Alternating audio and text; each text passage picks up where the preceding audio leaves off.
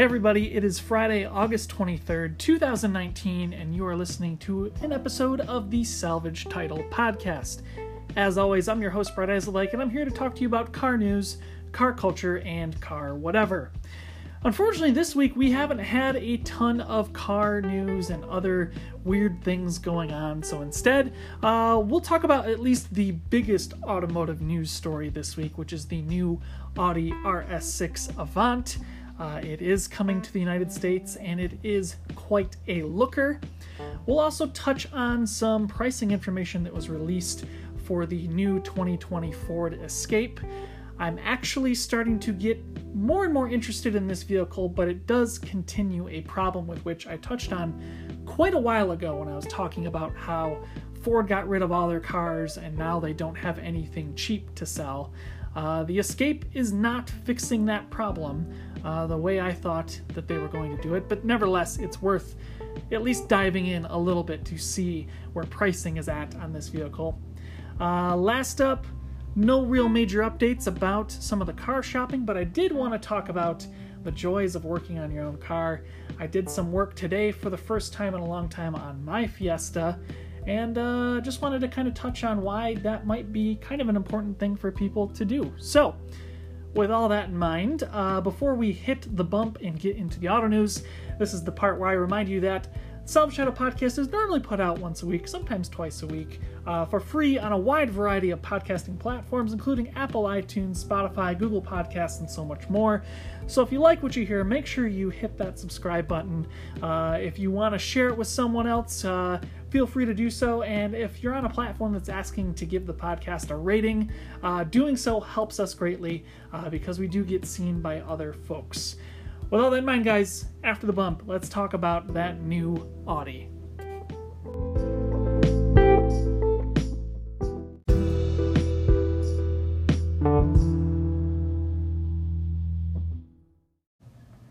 Well, if you would have started this week off by saying that Audi was going to do something crazy, I don't think anybody would have really had an idea what we were talking about. But instead, they pulled the wraps off the new RS6 Avant, that's the station wagon version of the RS6, and they announced that here in the United States, Canada, Mexico, we are going to be getting the RS6 Avant for the very first time. Now, fast Audis have often come in wagon formats all over the world, and especially in Europe, you know, they've been strong sellers because there is an added bit of practicality to having a very fast sports sedan, but with a little more space in the trunk for your goods and other things. This new RS6 is a long line of fast wagon RS6 models for Audi that date back to the late 90s, early aughts. The last RS wagon that we got here in the U.S. was the RS2, and that was the very, very early 90s. That car in itself is a very interesting story between co-production and development between Audi and Porsche. But this new RS6 is kind of the fruits of, well, some co-development between Audi, Porsche, and many other brands. Riding on the MQB platform on the current A6, you've got a good idea what you're going to be getting. Very, very luxurious, very tech-forward interior. It's got the double touchscreen up high and down low on the dashboard, up high for the navigation, down low for the climate control and other things. This new RS6 is rolling out an updated sport seat option that is heated and ventilated, which looks quite nice and very comfortable. And they also have, added sporty touches here and there that you would generally expect for an RS model. There are different ways to customize the drive modes in the vehicle through some different menus on the dashboard, but there is a dedicated RS button that can be tapped once for a very sporty mode and tapped twice for an all-out mode that gives you, just a little more confidence and performance than the standard drive selections. Now, what kind of performance are we talking about? This new vehicle is going to be rocketing from 0 to 60 in 3.6 seconds with a 591 horsepower and 590 pound-feet of torque turbocharged V8. I believe this is the same turbocharged V8 that is shared with the likes of the Lamborghini Urus, the Bentley Bentayga, the the Porsche Panamera, so many other vehicles in the VAG lineup, all using the same similar V8. Audi's tweaked it a bit for themselves, and of course this is ran through the all-knowing, all-powerful Audi Quattro all-wheel drive system. It sounds like it's regularly going to be split 40-60 with this car, front and rear power distribution, but it can send up to 81% of that power delivery to the rear wheels. This thing is going to hook up and go in a way that many other cars can't. Now, one thing that is interesting about the Quattro system and the power delivery that's in this thing is that in between it is a new 8-speed ZF gearbox. This car is not going to be using the dual clutch system that's been employed by Porsche and Audi for many other sporty models. This instead will lean a little bit more into the luxury end of things. Why is that good? Why is that bad? Well, nobody really knows. These ZF gearboxes are quite good. They're very responsive. They do upshift and downshift just as rapidly as any dual clutch system can do. I would have a guess and say that it could be a little more reliable long term. But in terms of just giving you a little bit better performance in town, you know, toddling about, using this thing as a family station wagon, I think that 8-speed automatic is going to seem much better. Now, why is Audi bringing it to the U.S.? Well, like I said, they've heard the complaints. They're sick of hearing it. Fine, if you want to get it, let's get it. Let's do it. So we're getting the wagon here in the United States, Canada, and Mexico for the first time ever. No pricing has been announced, but fair bet to say it's going to be very expensive, probably well north of $70,000, if not more than that. What are we comparing it to here in the U.S.? Well, Mercedes does offer the E63 wagon here. They've been offering powerful performance versions of the wagons here for quite some time. Mercedes was the only one who stuck with it. Not necessarily that the uptake was all that great on any of those variations, but they're out there, and there's a community that really wants them, and I think Audi wants to, you know, cut their little sliver off, or more than likely what's going to happen is probably cut a pretty large chunk out of it, simply because these are the bee's knees when it comes to performance wagons outside the U.S. Now, comparing apples to apples, the RS6, the Mercedes-Benz, I think the RS6 is probably going to pip it just a bit in the straight line. I would even have a, you know, lingering suspicion that the Audi might outhandle the Mercedes. But the big upside, of course, with the Mercedes is that they do offer that wonderful, beautiful V8 sound that just is unrivaled anywhere in any modern European performance car right now. And, you know, that's always an upside. But hey, you know, good on Audi for doing this. I'm excited to hear a lot more. I'm excited to hear about more of the performance figures, particularly floating around the handling and department. This thing's going to ride great. I don't have any doubts in that. It's going to haul skis. It's going to haul lumber, I guess, if you need that. So it's going to be a practical, very fast, very stylish car. I just hope it comes in green. They've been on a rip with that kind of matte green color lately, so that would be a very nice touch for Audi heading into 2020. Well, Ford did announce some more pricing details on the new 2020 Ford Escape, and overall it's, well, they're a little expensive, I think is the nice way to say that. If you've been paying attention at all, Ford is kind of in a weird spot. They've gotten rid of all their small cars in the U.S., and the cheapest vehicle on sale here right now is the 2020 Ford EcoSport. Yes, it has had a couple of upgrades here and there, but that EcoSport isn't as fuel efficient as the old Fiesta and Focus, and, it's a very old car underneath. In comes the new Escape, which is meant to replace both the Focus and the Fusion in the lineup, and things are, well, quite a bit more expensive than what those other two sedans were. The new Escape is going to start a hair under $28,000 for a base front-wheel drive S model, and will rocket well north of $40,000 with a fully loaded hybrid or titanium model. These things get expensive very quick, and it's really a matter of where your preferences lie. Are you looking for more luxury, more leather, bigger infotainment system, a glass roof? Are you looking for something a little more sporty, maybe a little more fuel efficient, something that's maybe a little more all-weather capable? Ford's going to try to make an Escape for you, and I think for the most part they've done a pretty good job. These cars are styled really well. They come in a wide variety of colors, both outside and inside. There's a large number of safety equipment that's being made available for not too much money. The Sport Hybrid system isn't a large jump in price over the standard 1.5 liter turbocharged engine. I really feel like they nailed the packaging aspect.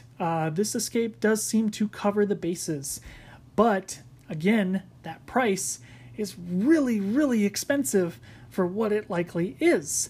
I think where you're probably going to get the most bang for your buck is probably somewhere between the SE model and the SE Sport Hybrid model, simply because they come with, well, most of the standard features you'd expect for a modern car these days, but also offer a lot of upgraded equipment for not a lot more that does make your car ultimately a much better vehicle to own over the next, well, 4, 8, 10 years that you might have it. Now, in particular, I would probably want to single out the SE as the way to go.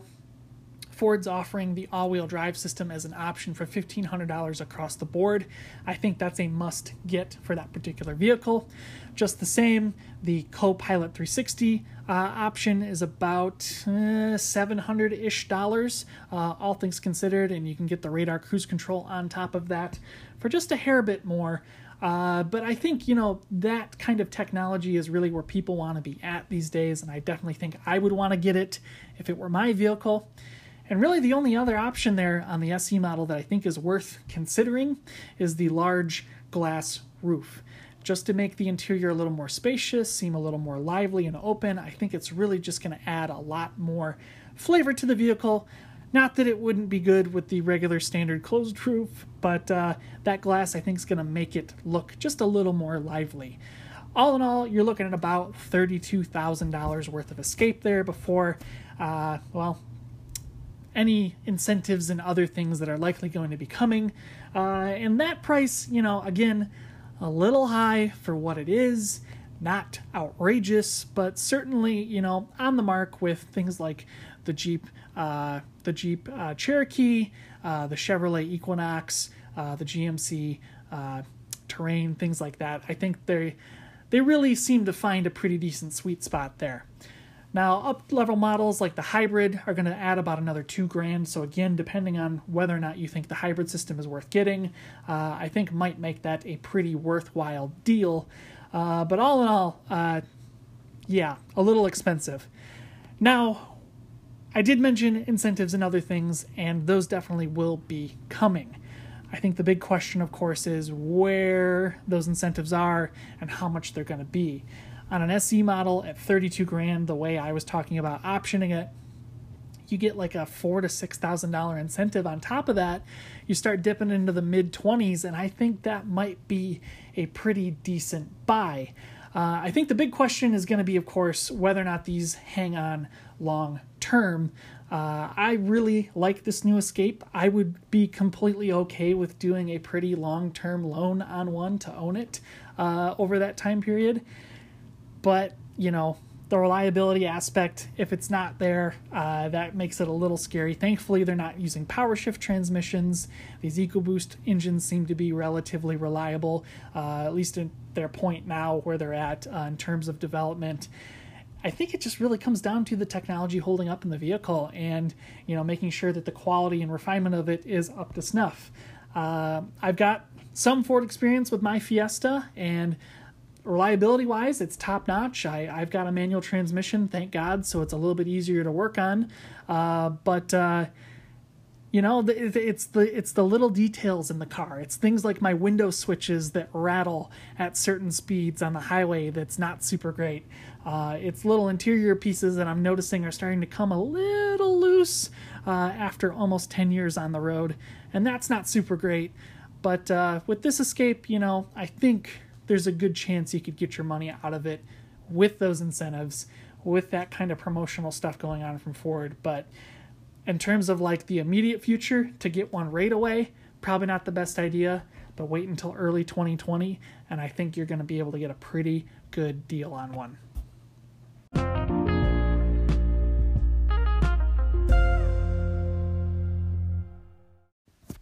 So last up, we don't really have a whole lot of news to talk about when it comes to car shopping.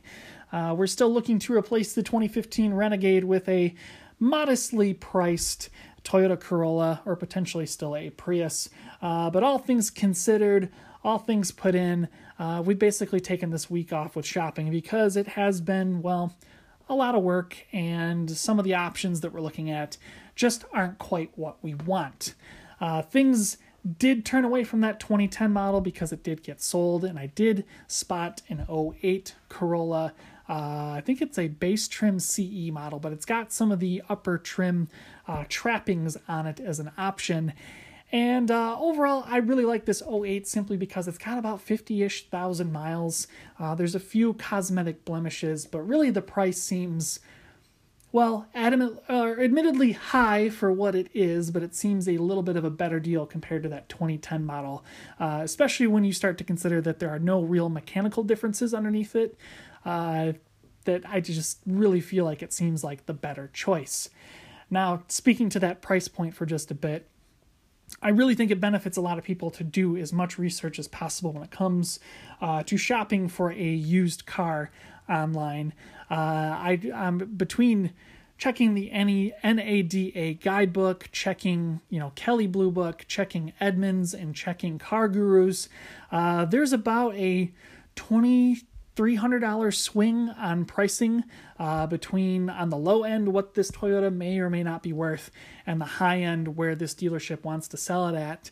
And ultimately, you know, I haven't asked the dealer to mark that price down, but it does give me a little bit of pause to see that there hasn't been much progress from them on lowering the vehicle's price. It's only gone down about $200 since they put it on sale roughly a month ago. And when you look online and you see that on average, the actual selling price at most dealers should be about $1,700 less. That's a big swing there, guys. You know, that's multiple tens of dollars a month in terms of a loan, and that's definitely something that we got to look into. So it's a thing to definitely be cautious when shopping for price. So we'll see if we get some time this weekend to go in and talk to some folks, but yeah, I'm not banking on it a whole lot at this point. But the one thing I did want to talk about is working on your car. And one of the good things about owning a somewhat old modern car is that, well, you can still work on it. I had known for quite some time that I was needing to replace the spark plugs and plug wires in my car. It's got about 112,000 miles on my 2011 Fiesta. And not that it had necessarily been running rough by any stretch of measure, but there were definitely some fuel economy losses that I was experiencing, and, you know, it's just time to start replacing that stuff.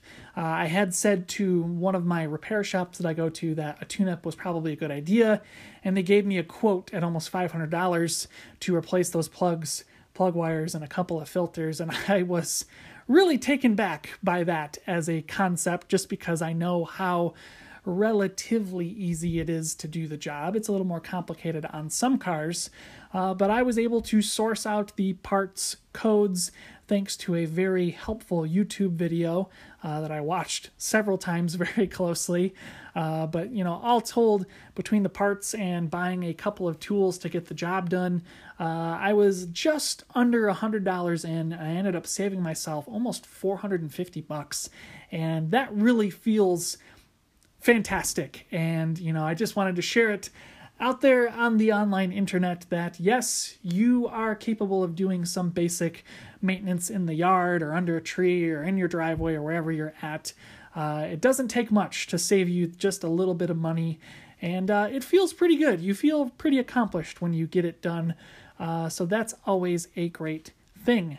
But as I'm continuing to shop for slightly older vehicles for my SO, it's something I have to keep in mind, because doing that little bit of maintenance on those older cars that are a little bit easier to work on, it's going to save her a lot of money long term. It's going to save me some time and energy long term. So that is a good thing as well. But anyway, to kind of wrap up the show, I guess we'll just do it all in one segment here. This has been an episode of the Salvage Title Podcast. It's Friday, August 23rd. The Woodward Street Dream Cruise has finished over in Detroit. We've got the Metro Dream Cruise here in Grand Rapids this weekend, which is always an exciting time to be a car fan. I'm excited to go out and see some of those cars roll in tonight. The big show, of course, is tomorrow, so I'll spend some time doing that as well. But if you live in a part of the country where they've got the big car shows going on as we wrap up the summertime, it's definitely a good opportunity to go out there and see some things that you might not normally see. And just as a reminder, we do post this episode, or these episodes, I guess, at least once a week, sometimes twice a week, on Apple iTunes, Google Podcasts, Spotify, so much more. So if you haven't hit that subscribe button, please do. I really appreciate it. If you're on a platform that asks for ratings for the show, if you could do that, that would also be great. And if you hear something that you like or you're interested in, share it with a friend. That's also greatly appreciated. But anyway, guys, I hope you have a wonderful rest of your week, and we will see you on the next episode of the Salvage Title Podcast.